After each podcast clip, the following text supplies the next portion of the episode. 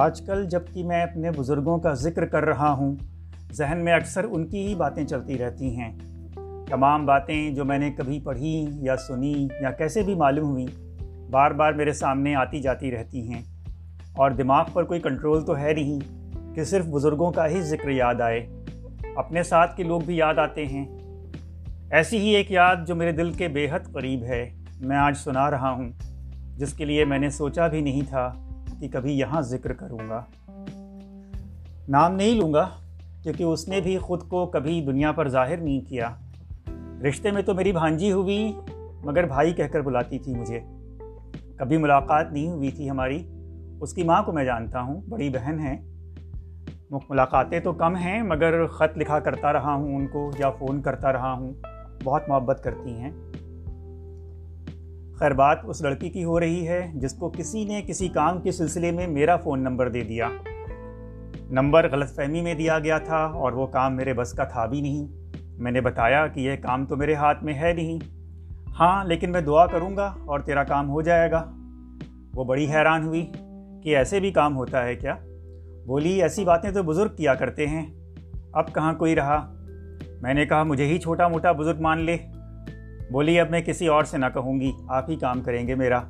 میں نے کہا، مجھ پر نہیں، اپنے خدا پر ایمان رکھ بیٹا۔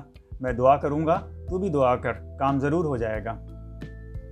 اسے میری بات پسند آ گئی، مجھے اس کا یقین پسند آ گیا اور تھوڑے وقت کے لیے باتوں کا ایک سلسلہ شروع ہوا۔ وہ ہمیشہ آدھی رات کے قریب فون کرتی تھی۔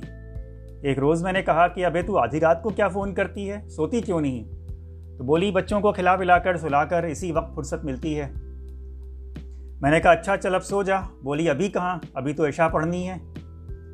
میں نے کہا، تو عشاء بھی پڑھے گی، پھر سوئے گی. بولی، نہیں، روز آدھی رات ہو جاتی ہے، سو عشاء کے بعد تہجد کے لیے کھڑی ہو جاتی ہوں. میں نے کہا، کیا؟ مطلب تو تہجد بھی پڑھتی ہے، روز تہجد پڑھ کے پھر سوتی ہے. بولی، کہاں؟ تہجد ختم ہوتے ہوتے فجر کا وقت ہو جاتا ہے. میں نے کہا کہ فجر کے بعد سونے کا کیا تک ہے؟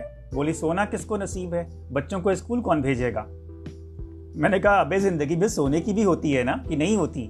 بولی ہاں جب سارے بچے نکل جاتے ہیں تو کچھ وقت مل جاتا ہے آنکھیں بند کرنے کا۔ بہت ملے تو مشکل سے تین گھنٹے، پھر اٹھ کر گھر کی صفائی، دن کا کھانا، یہ سب کام۔